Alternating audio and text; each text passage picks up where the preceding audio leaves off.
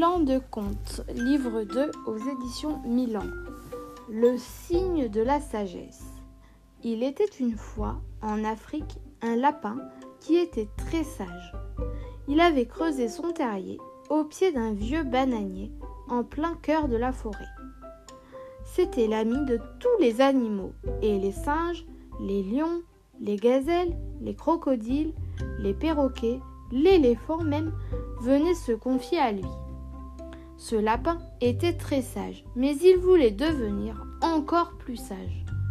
Il aurait aimé être nommé le sage de la forêt.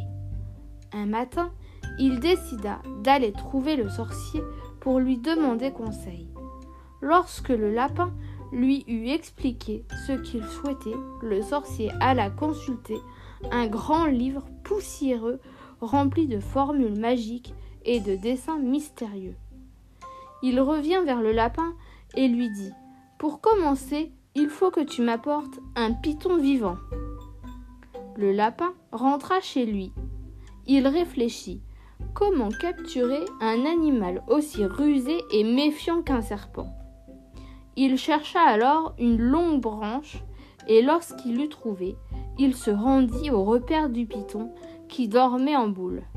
Il le réveilla, lui montra la branche et lui dit, histoire de l'agacer, « Tu ne donneras de grands airs et tu te crois le plus fort, mais cette branche est bien plus grande que toi.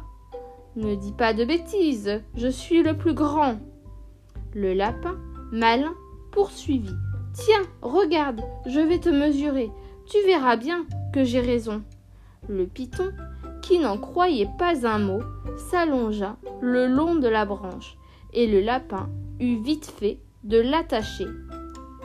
Il retourna voir le sorcier qui le félicita et qui examina une nouvelle fois son grand livre secret.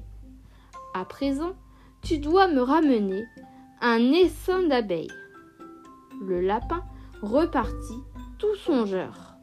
Cela devenait plus difficile, car il fallait réussir à capturer plusieurs centaines d'insectes qui pouvaient aisément s'échapper. Il étudia la question toute la soirée et la nuit lui porta conseil. En effet, le lendemain, il vida une citrouille, y versa du miel et la déposa près d'une ruche. Une à une, les abeilles s'y engouffrèrent. Quand elles furent toutes à l'intérieur, le lapin referma la citrouille et apporta l'essaim au sorcier. Celui-ci, voyant qu'il avait encore réussi, le complimenta. « Bravo! Cette épreuve a montré que tu es le plus sage de tous les animaux de la forêt. Viens près de moi recueillir la marque de la sagesse. » Il lui mit entre les oreilles un peu de crème et fit apparaître une petite tache blanche. C'était le signe de la sagesse, et tous les lapins africains l'ont encore de nos jours.